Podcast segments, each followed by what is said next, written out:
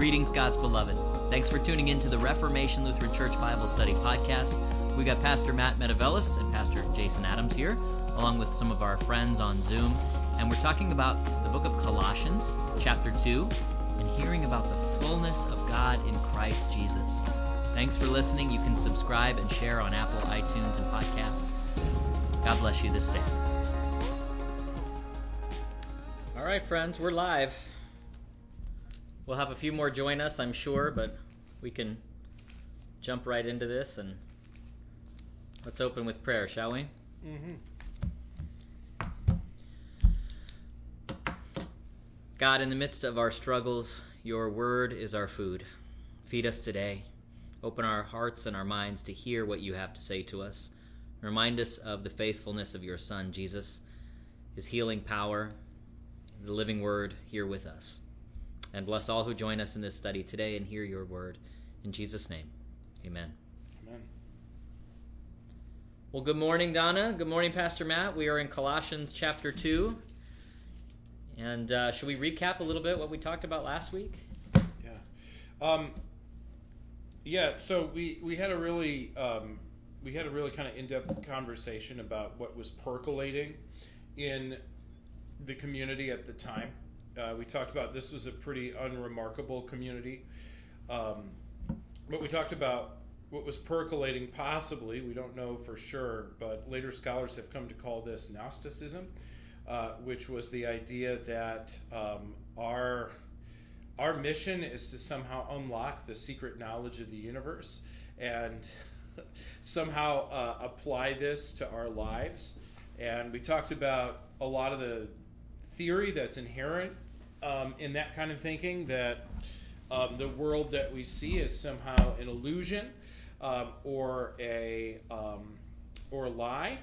Um, and we talked about Christ uh, coming um, not in a way that's secret or hidden, uh, but in a way that is open, in a way that's revealed to us.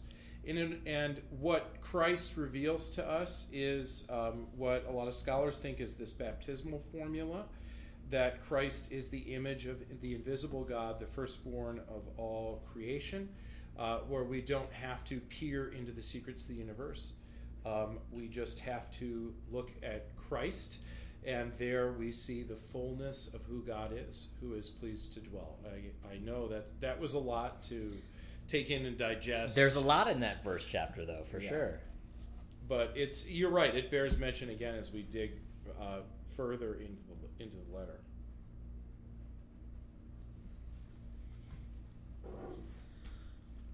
Well, as we, we get into chapter 2, Paul begins by letting people know that he is suffering for them in some way. And uh, we can talk about that a little bit and hear him again speaking against false teachers. And that is the fun of this book. Who is Paul talking about? And the answer is we do not know. But let's uh, let's take a look and see if we can maybe guess or see if any of the things that he talks about echoes anything that we hear um, preached to us today. Or how many verses you want here? How many should we start with? We should start with just the uh, One, two? yeah. Let's do the first six. Gotcha. Well, Through five or through seven? let's do seven. Yeah, let's Okay. first seven. Colossians chapter 2. For I want you to know how much I am struggling for you, and for those in Laodicea, and for all who have not seen me face to face. I want their hearts to be encouraged and united in love, so that they may have all the riches of assured understanding and have the knowledge of God's mystery, that is, Christ Himself, in whom are hidden all the treasures of wisdom and knowledge. I am saying this so that no one may deceive you with plausible arguments, for though I am absent in body, yet I am with you in spirit, and I rejoice to see your morale and the firmness of your faith in Christ. As you therefore have received Christ Jesus the Lord, continue to live your lives in him, rooted and built up in him, and established in the faith, just as you were taught, abounding in thanksgiving. So, what is Paul's relationship to this community? He hasn't seen them. Yeah. Yeah, it's kind of from a distance, isn't it? No Zoom back then. No Zoom.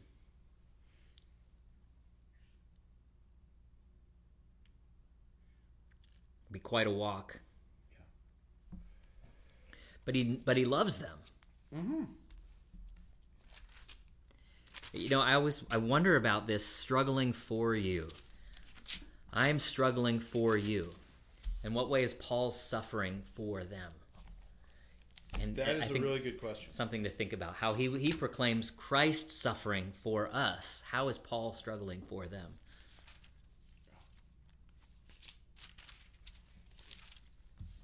It's a really good question. He's likely in prison. He's writing this, I think. Yeah. He did write quite a lot of Mm-hmm. um, quite a lot of letters from you know we we don't know where exactly he was in prison. There's traditions that say Rome. Um, most scholars think it was in Ephesus, which was kind of the it the neighborhood. of- yeah. Yeah. So In Asia. Ephesus, yeah, Ephesus was the capital of this particular province. So Um, one Bible scholar says he was struggling in prayer. Uh, this word that, that they use is uh, the word for struggle is agon, Mhm. agony, Yeah. agony. So we can hear that word in there too, right? Uh, But it, you know, it also um, carries the all right, early. Don't use that word. okay. It, it also carries the sense. I was about to say um, semantic relationship. Sure, sure. It carries the sense also of a contest. Hmm. So um, Competition. yeah, it's weird. It would be weird to put this in English here, but I'll do it anyway. Uh, we would talk about this as uh, a game or uh, a match. So um, poets would have agons, uh, wrestlers would have agons. Um, agon was just any kind of a contest. So That's Oh. interesting too, because uh, Barclay continues to write about how um, Paul's struggle was, uh, of course, he was under Emperor Nero, and he wondering, you know, if he was going to survive this test and um, this competition, maybe with false teachers. So Mm. who's on Team Paul and who's on Team false teachers? That Paul's struggle is not just for himself, yeah, but for all those who are hearing his words, who are reading his letters, uh, and for him not to give up, uh, his victory would be their victory too. Yeah, that's that's an that's an interesting one. Um, but my temptation, and by the way, I'm not speaking from any position of authority. I'm just speaking as a fellow reader Yeah. of Paul, uh, who I spent a lot of time with. I almost am kind of like.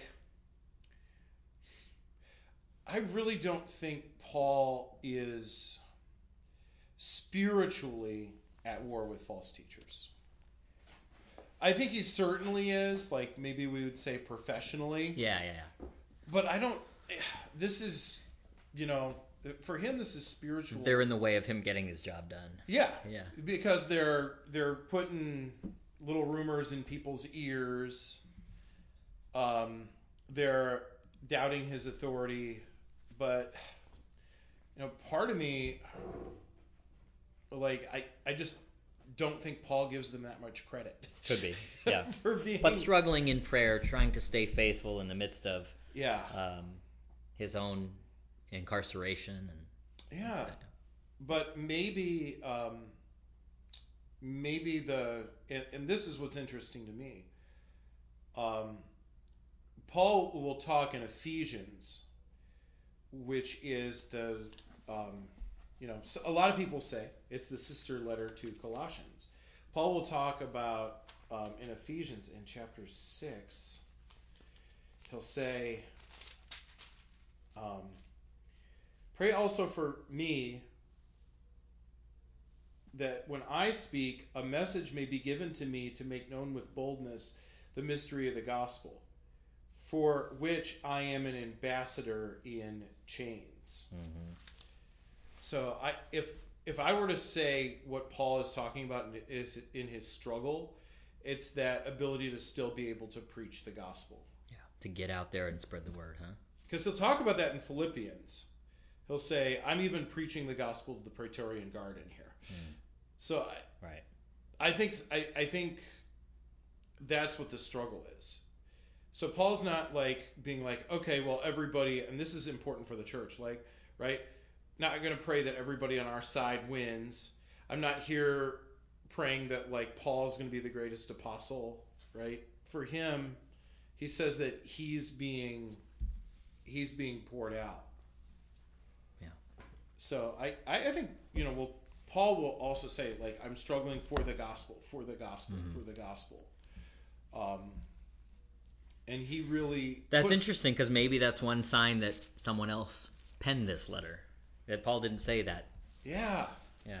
but somebody really close to him saying that like well this is clearly what Paul is struggling for, and then In a sense, yeah. yeah, yeah. That's just my thought. I can, I'm I'm I'm just advancing that. That that's what the real struggle is for. Very good. Very good. Yeah, because if you follow that to verse 2, I want their hearts to be encouraged and united in love. And uh, so that they may have the riches of assured understanding, to have, to have the knowledge of God's mystery. I want to get this out there. yeah. Yeah. And, and uh, it's, it's information. And by the way, against a religion that talks about all these hidden mysteries, Paul solves that. Hi, Eileen. We're in Colossians chapter 2. What is uh, what is what is God's mystery? Christ Jesus. Christ, himself. Yeah. In whom are hidden all the treasures of wisdom and knowledge. So all that stuff that you're searching for out there, all that wisdom and the special tricks and the insider stuff, it's all in Christ. That's Yeah. all you need. yeah. That's hard. That's hard for us to accept sometimes. Like, well, I great. I, everything I have is in Christ. Yeah, but I want to get the T-shirt and I want to let people know how holy and righteous I am, and I want uh, I, I got to get you know those things that make me a super Christian, and Yeah. we we have that just instinct in us. Yeah, and, and you touched on it in your in your sermon today, um, and I mentioned, you know, I what you what you put your finger on in the sermon is not that the people in Nazareth had a problem with Jesus being God, right? This was this was a very spiritual world that they lived in. Their problem was that Jesus was not God, not the God like of them. Yeah, not, Not their- personal. Yeah, not their personal God, not, Yeah. like not the God of Nazareth, because this is They couldn't own him. yeah, right. Because in the ancient world, in the ancient world, cities were put together by not only cities but households. Yeah, put- allegiances to particular gods Yeah, Yeah. Yeah. that So- did your personal bidding, that were your private uh, uh, yeah, saviors. Yeah.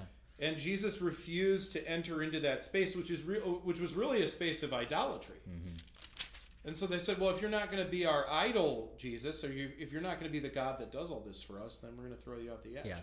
But- But that's the struggle that we want.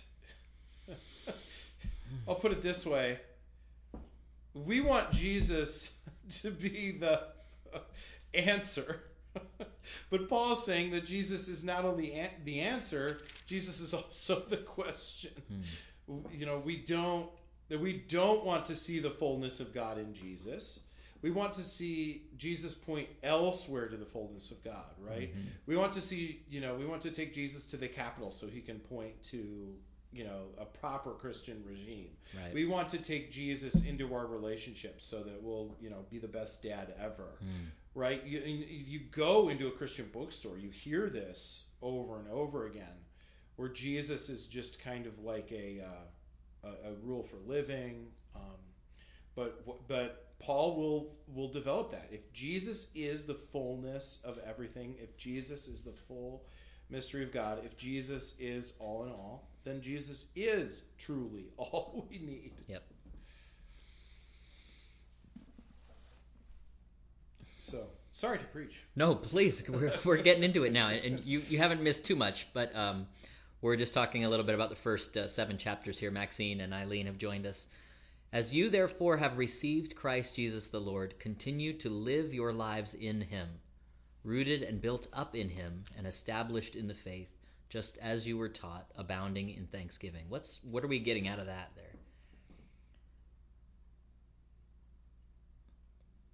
Who's Paul directing that to, and how are we supposed to receive that?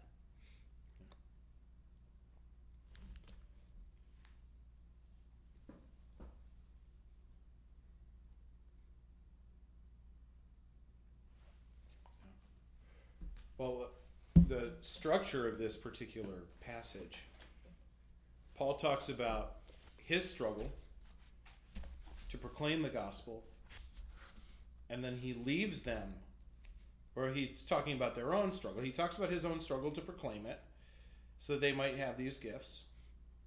And then there's a struggle at the other end. Yeah. Right? Continue to live your lives in Him. Continue to live your lives in Him. I mean, that sounds like discipleship. Yeah. You know, what does that mean? What does that look like for that early church? Yeah. Um,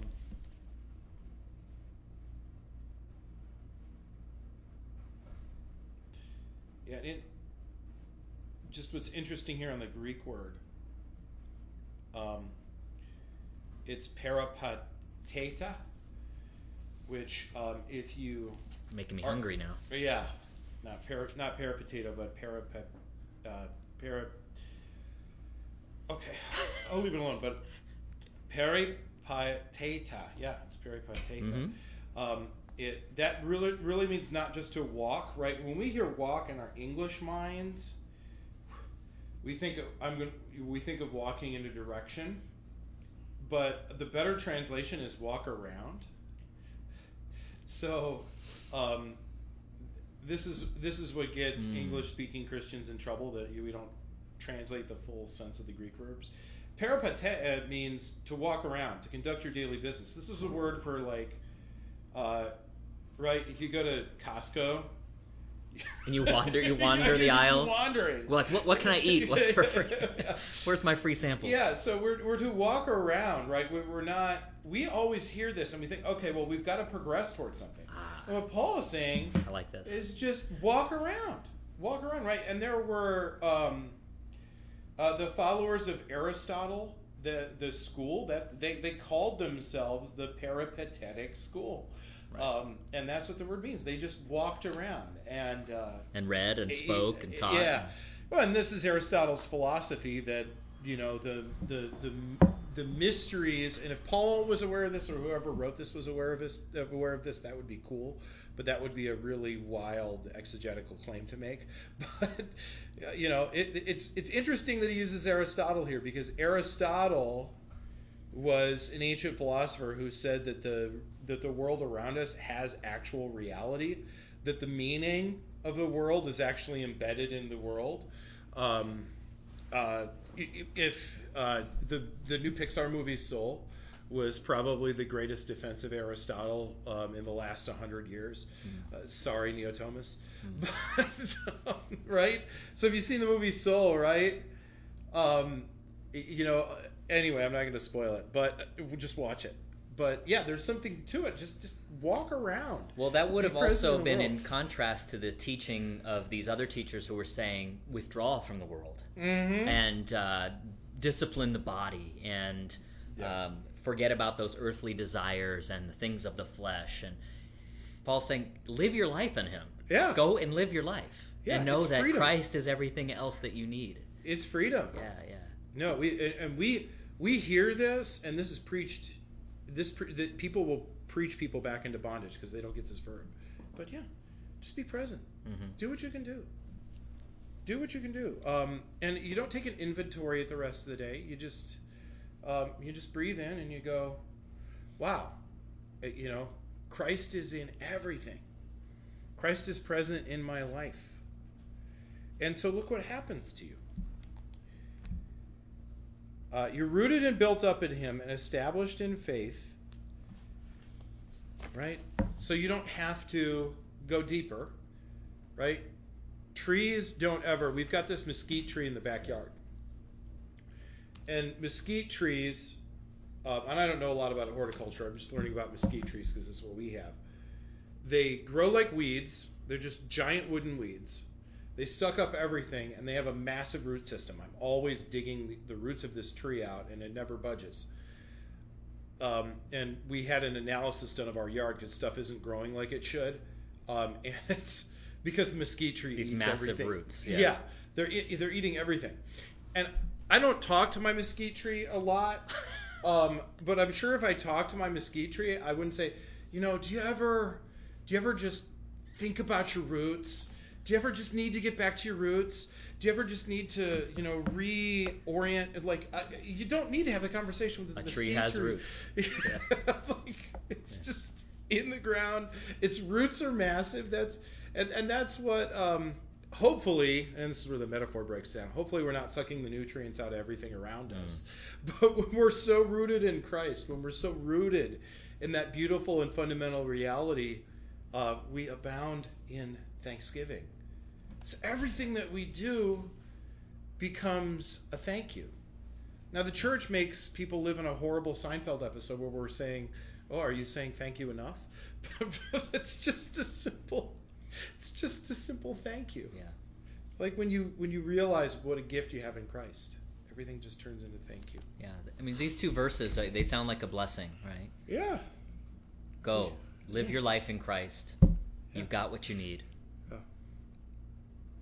No, you never see this word. Uh, really, really. Are you really? You know, make sure you're really doing this. Yeah. Get more. Get more. Yeah. Be more spiritual. I need more Christ. I need more Christ. Make sure make sure that you do your devotion seven days a week, right? And you do all these things. They're good. They're not bad. But if you if you if you think those are your roots, you're gonna dry up.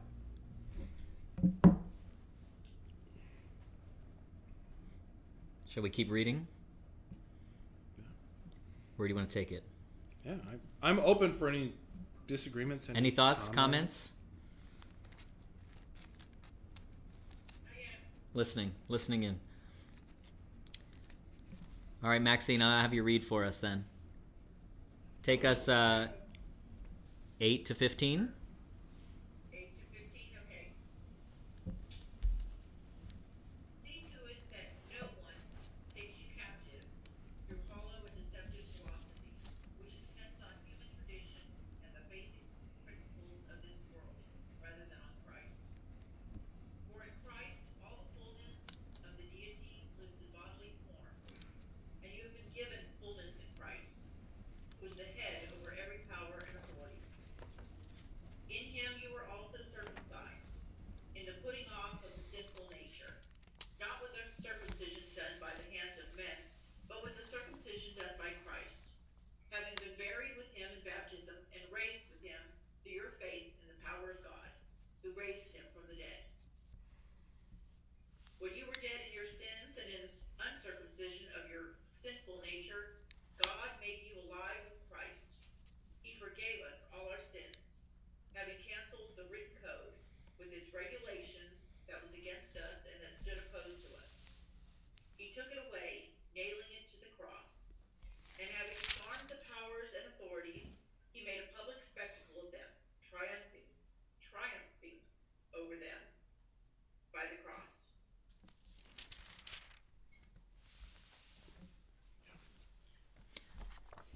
There's a lot in there. Yeah.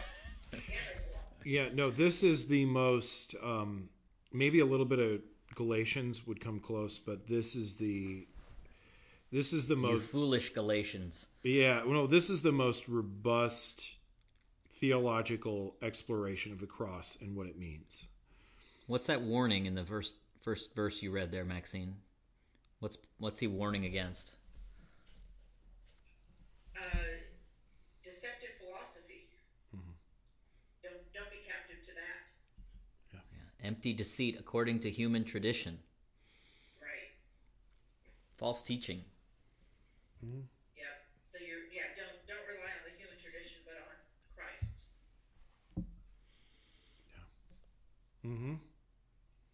Do we still do this? Yeah. Yeah, we do. all the time. Yeah. Listen, I love look, going outside to look at the moon too, but uh, I don't put much stock in horoscopes. I know people that do. Mhm.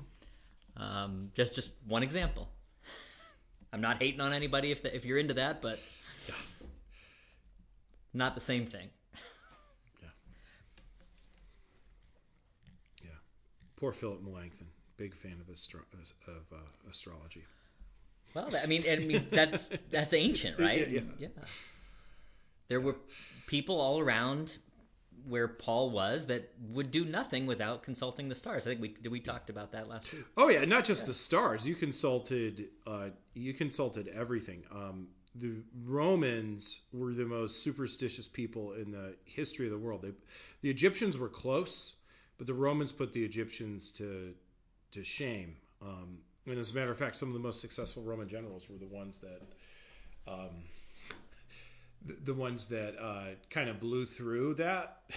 but yeah, so not only would you consult the stars, uh, you would cut up an animal and see which way its uh, entrails Right, right. spilled out on the table. And well, if the intestines fell the lowest, or if it made like the shape of a heart, that means that my marriage proposal is going to go well, Mhm, right? It's not exactly what happened, but it's the sense of of what happened. So um, yeah, this is a world that is, um, um, you know, it's not only, um, yeah, you know, it's not. It's more than just a little stitious. It's very superstitious. They're adding adding these things to Christ. Yeah. Yeah. And so of course people will, um, you know, and and uh, the biggest way we talk about this today is uh, the universe. Yeah. No, it's funny. I I, I Manifest it. Say it. Manifest I it. manifest it. Yeah. Yeah, I, I take care of patients that are they're like, oh, I'm sorry, I'm not that religious. I'm like, oh, okay, well, I just how is your connection with the universe? Oh, well, you know, I'm been out of alignment, and then I take care of them the same way I would as a Christian pastor, and then I just use the language of the universe, and they're so much more comfortable with that, Hmm. and that's probably that's probably a, a, a deeper discussion. But there's something about a personal God that makes people go, oh, I don't want to. Right. But if you just say that well. yeah, if you just say the universe or the force or energy, hmm But but I mean, we do that with with everything from you know consumerism to there you go. um, hyper individualism. We want everything to be formed around us and personalized for for us. Um, you know, we, we struggle with, with all those things, or, or intellectualism, and, and Oh, yeah. making ourselves seem more enlightened than anyone else, and Guilty. well, most pastors. Yeah. uh, it's a struggle. Yeah, yeah, um, yeah, we can we we can keep going, but y- you know, this is the this is the central idea that our temptation is to take everything that has been given to us in Christ and then put it in something else. Right? It's oh, I have Jesus, I'm saved, I'm a good Christian. Um, but now um, but Jesus kind of recedes to the background. Or a, another way we do it is we make Jesus into a rather than an end, we make Jesus as a means to an end. hmm Um, Jesus is going to help me get that new car I need. Yeah. Jesus going to help me uh, rise to the top in my career. All, all these things. Yeah. politics is a great example of that. Oh, yeah. Right? What we need are judges. And so we're going to pray that Jesus gives us good judges. Or, you know, the left, uh, the left does it too. Um, you know, uh, it, it, there's there's no, um, the left just is, is not doing it as egregiously as the right is right now. Uh, but I do I do want to lift that up, right? Yeah. Where if if we say, okay, well, we have these social goals and we're Christians because we know Jesus is going to get us there. Um, and then somebody could say, well, uh, I'm not a Christian. I have those same goals. Why do I need Jesus? And you really don't have an answer for them, right? Or you could, you know, some people I know are comfortable with that, but um, it, this also kind of gets us. Um, this is a weird way of like putting ourselves on the hook and then getting ourselves off the hook, right? Because if what God really cares about is how I take care of my neighbor, right? But I go, but God, look, I like I voted for all the right things. I I watched the right cable news, right? I, I did all that. And God's like, yeah, but your next door neighbor really needed your help, and you you didn't. You were care." just thinking about all these hoops you had to jump through. Right. That's um, that's that's kind of the trap that that we get into. That our our temptation is to take you know who Christ is and put something else there that's a little easier either for us to manipulate or easier for us to um, you know make excuses for ourselves. Um, and and I love this word, uh, which we we struggle to translate into English, the elemental spirits of the universe. That's one word in Greek. It's stoicheia, and so the stoicheia are the um, are the principles in which reality is grounded upon. Now we have been blessed with um, with verifiable empirical science, and so um, for the most part, most of us accept that the world is made up of atoms. Um, though the more you want to break that down, it gets a little, um, you know, the further you want to go into the building blocks, it gets. Uh, it, that's a conversation way beyond my ken to have, right? Is it quarks, Mhm. strings, um, you know? Anyway, um, right? That's what we think of as the fundamental building blocks of the universe. Uh, but but in the ancient world, they didn't. There were some who advocated for um, atoms, like uh, Democritus. Um, but most of the time, it was thought that there were these eternal principles. Like um, one that we hear all the time is uh, air, fire, water, Yeah, that's what I was thinking. yeah, um, logos. Interestingly enough, um, uh, as kind of a ordering principle for one philosopher um, was lifted up. So the stoicheia are the stuff that the universe is made of, hmm right? And so, okay, I'm gonna back down this train. I love ancient philosophy, but Paul is making a distinction between um, saying that the world has unreality and saying that okay, whatever these fundamental building blocks are of the universe, the second that we that we um, you know we we live according to them, but the second that we attach worship to them, we are in bondage to them. Um, this is, uh, you know, the great theologian Robert Dylan. Um, also knew his Old Testament like Paul, a fellow Jew. you know, he said you got to serve somebody. Uh, and so Paul is saying that like wherever you invest that energy where you're placing your worship, you're also placing your bondage. And there is only one of these things that has been given to you to actually set you free. Like a rolling Christ. stone. Yep. Yep. So, you, you know, and and he repeats it here. The fullness of the deity dwells bodily. in Everything is in him. You and you, more than that, you have come to fullness in him. Yeah.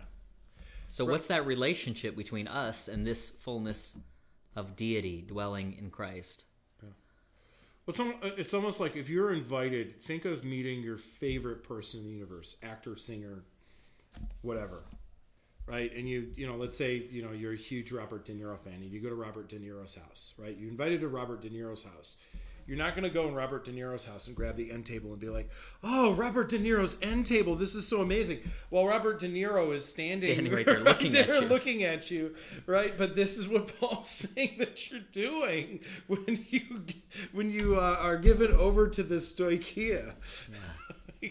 oh man, this is so cool. Yeah, that's that's powerful because there's so many ways we worship the creation instead of the creator. Yeah. and uh, I think about that a lot. Yeah. Yeah. Pastor Matt, that's a, that's a really good analogy. Yeah.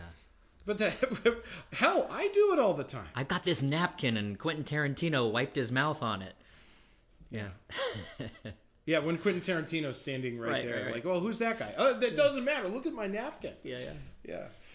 Yeah. Um, yeah, so th- this is what Paul's talking about. But I, I think even more importantly, right, this is kind of a nebulous, this is a nebulous conversation unless it's made real, right? We can talk all day about how we need to worship Christ, right? We can talk about idolatry, but this is this is I, I think it's Paul's gift, and if I can be so um, presumptuous to say, um, it takes more than just knowledge for this to be made into a reality, and I um, I I really gift for my ability to pay attention to this.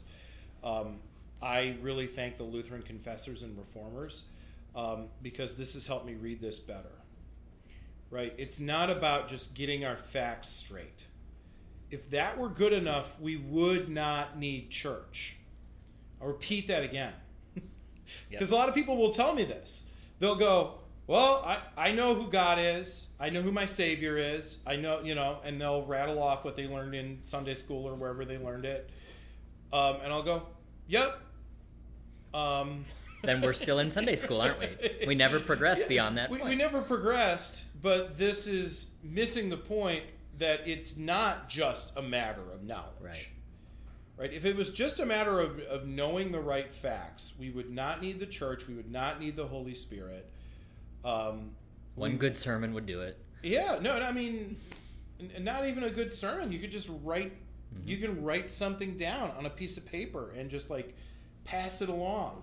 Um, you wouldn't have to do, um, you wouldn't have to do anything. And right, there's a, there's a psychological level to where that's true. That you know, y- you have to make it an embodied reality. There's, um, you know, there's there is a part that we play in like pursuing our own discipleship. I don't want to take that away. But the first move belongs to Christ. There you go. And so Paul explains how that happens. So we're told, all right, don't sit there and, and grab Quentin Tarantino's napkin or Robert De Niro's end table. Right? Pay attention to the person himself, the man himself. But then this happens to us. It's not something we have to wait to do. And how does it happen? Verse 11.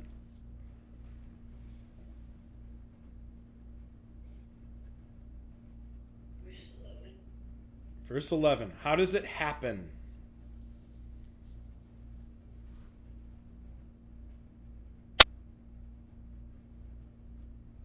It's a word that begins with a C, and it's in your text. Does your circumcision by Christ Yes. put off your sinful nature? Yeah. Let's talk about circumcision, shall we? Okay. Yeah. Yeah. Sure, you're the guy. Yeah. Right, right. And for for those of you who've read um, a lot in the Old Testament, what did circumcision signify?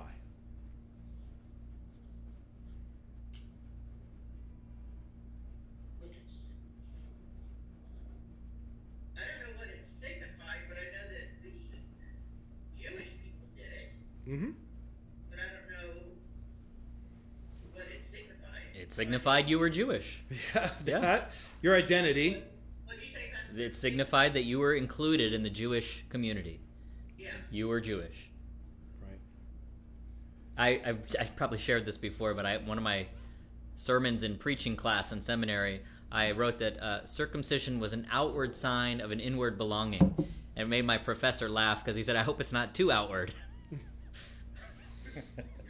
but it but it was this this bodily uh, bodily symbol of inclusion in the community of the Jewish faith, right? Hmm And literally, it was how you carried the promises of God. right? You you quite literally you looked like Abraham, Mm. right? And there's a whole lot of theology behind it. Um, uh, Luther talks quite a bit about circumcision um, as this kind of mask of God, right?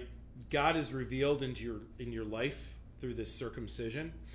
God puts a claim on you through this circumcision. Um, and Paul says in Christ, we get a circumcision.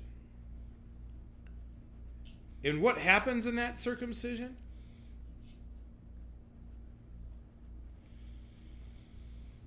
Your sins are taken away. Yeah. Yeah. We put off the body of the flesh in the circumcision of Christ. Which And- which sounds a lot right there like he's speaking to these other teachers, right? Yeah. Oh. Who are saying you have to be away from the world. The flesh is evil. Yeah. Yeah. And and Paul's going, no, no, no, no. You're already away from the flesh because Christ has done this for you. Yeah, and and and not only not only um, are you already away from the flesh, but the means by which this came to you is the flesh. Is flesh, right? Like right, and, and what's the circumcision of Christ being talked about here? And Christ is our mohel, right? When did we get this?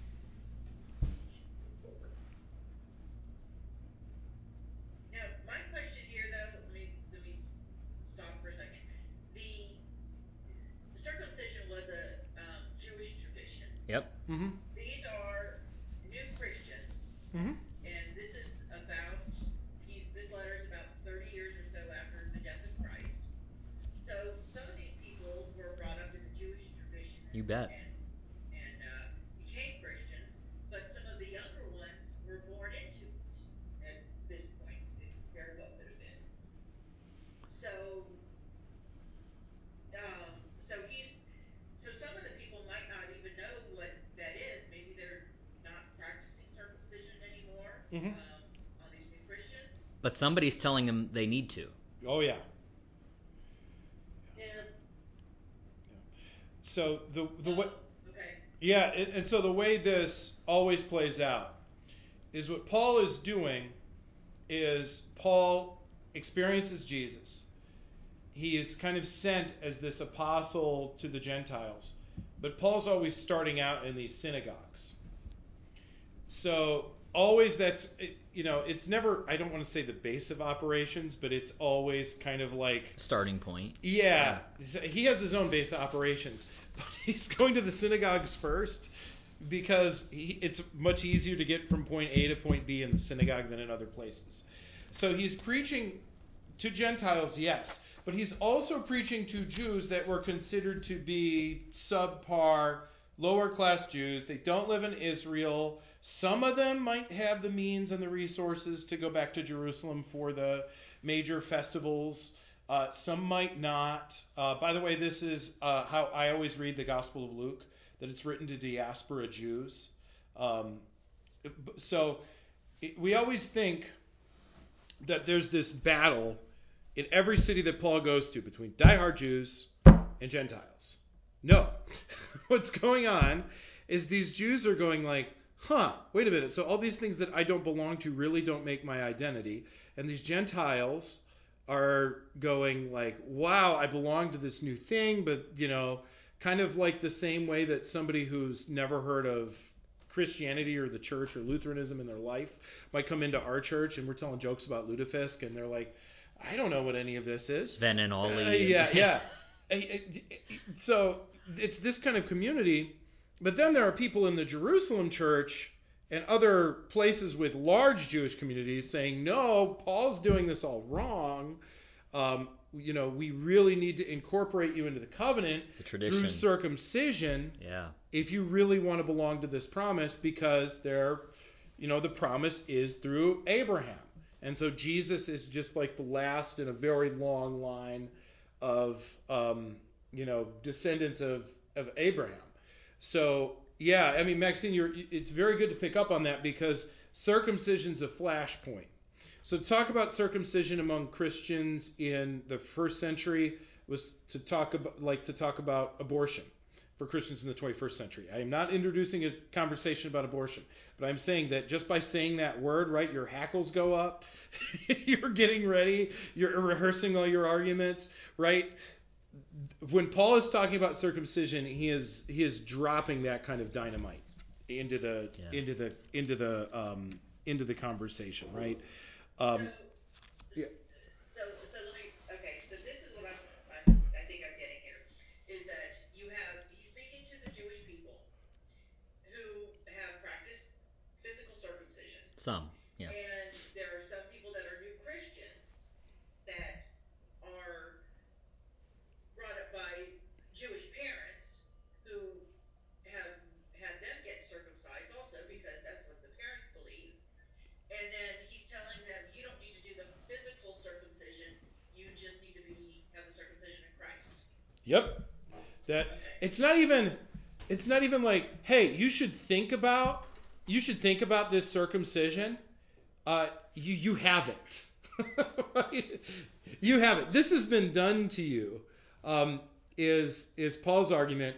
And yeah, you're right. So this was a this was a live issue. Um, I, I can't stress this enough um, because I've heard too many people say it about Judaism in the first century. Judaism in the first century was was not only a very attractive religion, uh, the same way Buddhism is attractive to 21st century North Americans. It was new, it was exotic, it was strange, it was old. It um, it, it had a real like moral rigor um, that appealed to a lot of people. But Judaism was also an, a very aggressive missionary religion at this time. And this is a smear used against Judaism that it's not a missionary religion. Um, it's not what we would think of as a missionary religion according to a Christian context now. That's another conversation. But back in the first century, it was a very aggressive missionary religion. So you had people that went, This sounds really great. I'd love to come to the synagogue. Um, and there's this word, God-fearer.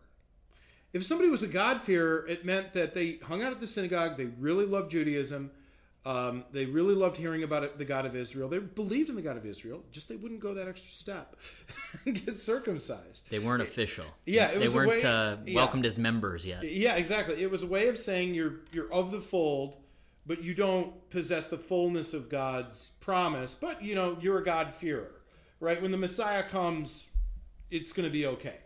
Yeah, you won't be the first round, maybe the second round. yeah, yeah, yeah.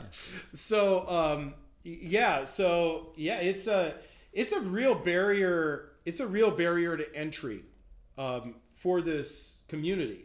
But you know, this I, I love learning about first century Christianity because this is very this is very layered. Um, and our way of reading this, like, oh, there were Jewish Christians and there were Gentile Christians, and they must have gone head to head all the time. Like, no, these were two groups of people that had heard a new message and they were trying to figure it out.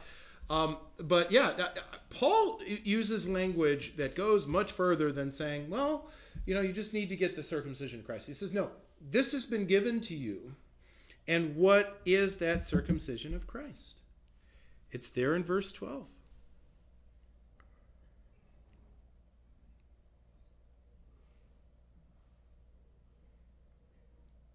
Buried with him in baptism and raised with him through your faith in Yep. the power of God. That's, that's a different kind of imagery, isn't it? Buried with him in baptism. Buried with him in baptism. That's baptism. not not something that we use often. Yeah. Right? So our It's kind of scary to say you're buried with somebody. Yeah. Yeah.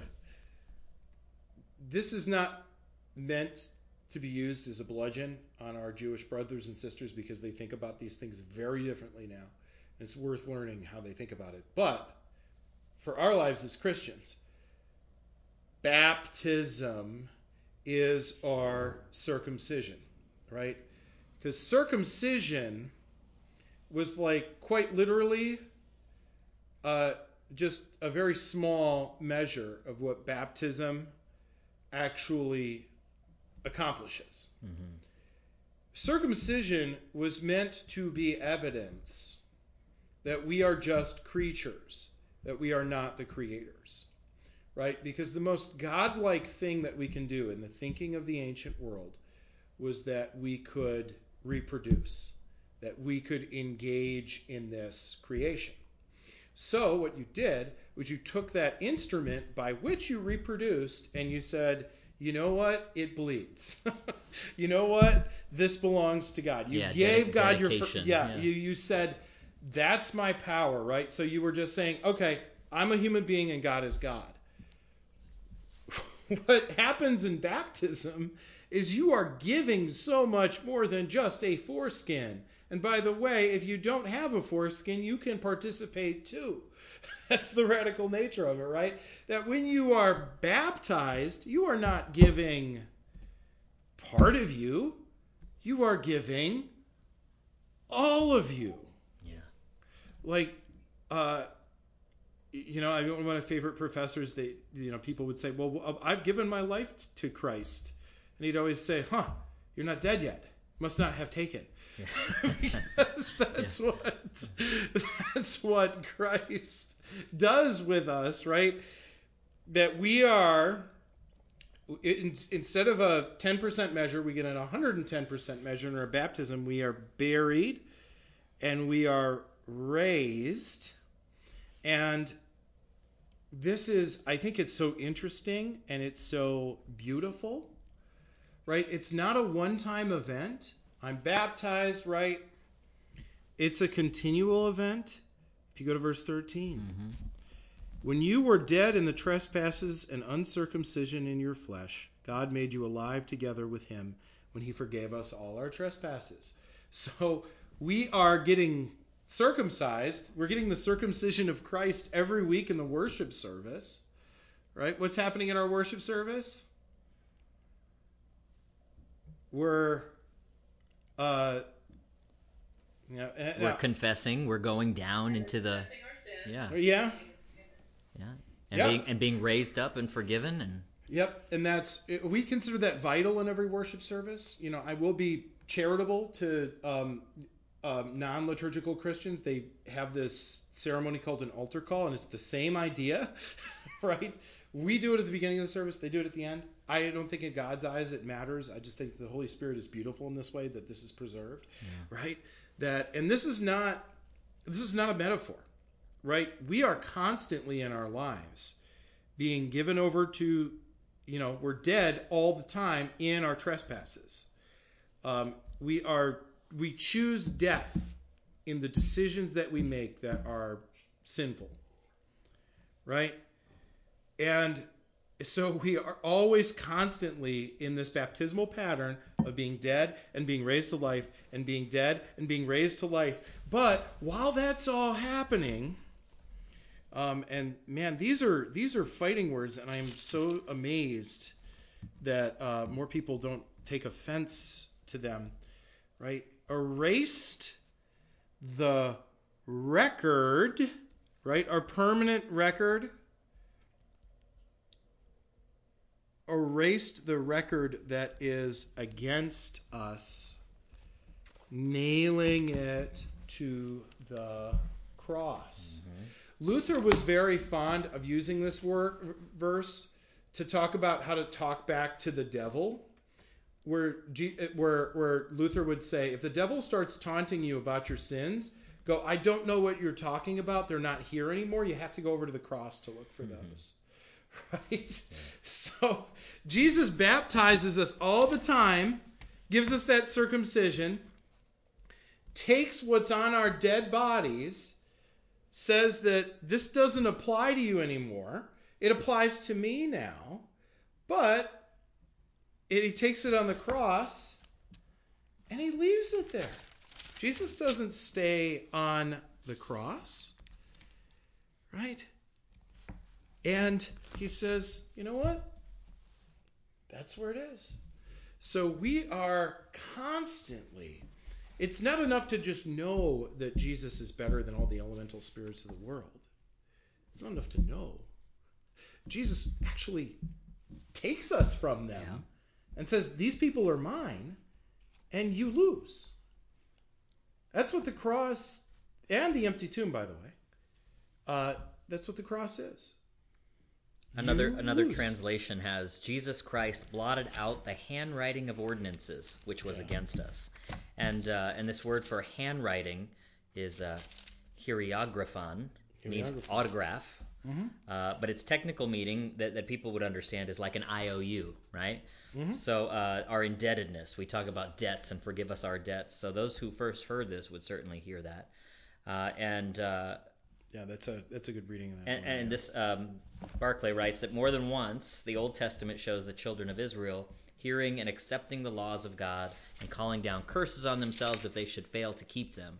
And then what happens? Well, they, they fail to keep them. And the New Testament has this picture of uh, Gentiles having not the written law of God, but but the unwritten law in their hearts. And uh, this was uh, there was a self-confessed indictment against them, a charge list, which, as it were, he says they themselves had signed and admitted as accurate. And and Christ comes along and and erases this, right? Wipes it out.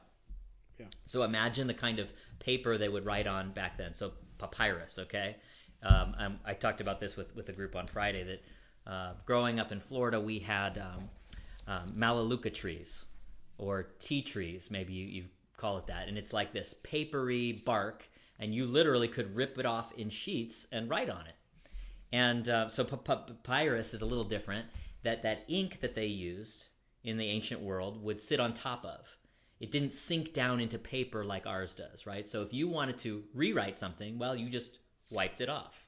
And that's the word here that that, that our sins are wiped clean from the paper.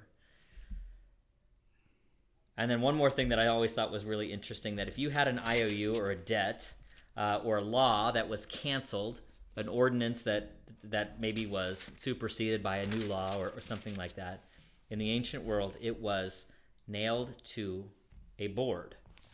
The nail was driven through that law to show you it had been it's no longer active. It's Oh, that's cool. yeah, isn't that nice? That nail was driven clean through it. And maybe maybe that's not exactly what Paul was getting at, but but it's hmm. there, right? That this law that was against us is nailed to the cross. Wow. An image of grace. Yeah. No, and, and, and he to wrap all this up, right? What Christ has done, Paul doesn't say, "Oh, be aware of this," or "You should pay attention to this." He, he says, "Look, this has already been done for you. You you don't even have to listen to another thing I'm saying. What more do you need? Yeah, you're already free because of Christ, right? This is how. This is how. Um, this is how Christ is the fullness of, of God. It's not just another idea. Christ is actually the freedom that we have to live in front of God.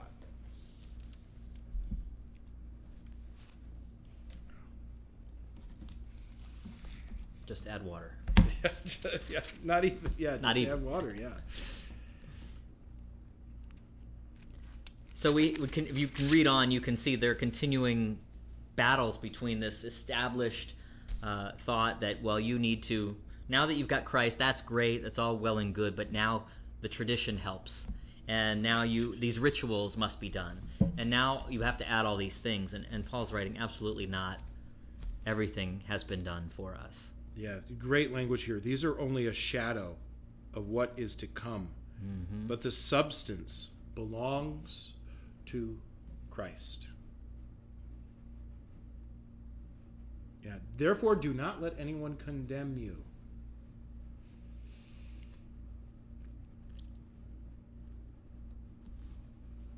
There's freedom in that right Yeah, and that stoicheia word comes up again in verse 20. If with Christ you died to the stoicheia, why do you live as if you still belong to the world?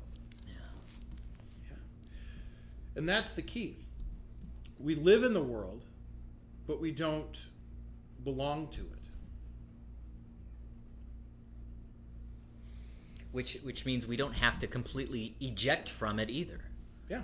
we As I- a matter of fact, as a matter of fact, the fact that we don't belong to it anymore means it doesn't have any it doesn't have fundamental power over us. No. It certainly has some power over us. Yeah. Because we're still human. Yeah. We're still human. We still have um, our bodies. Um, we still have we still have to live in this world. Um, as Stephen Bouman uh, ELCA uh, director of evangelical mission for a long time put it. You know, in uh, in baptism we die the only death that I've, that that matters. you know, um, we're we're all Terminator coming out of the uh, we're all a Terminator coming out of uh, being blown up already. So that ought to make us very dangerous people.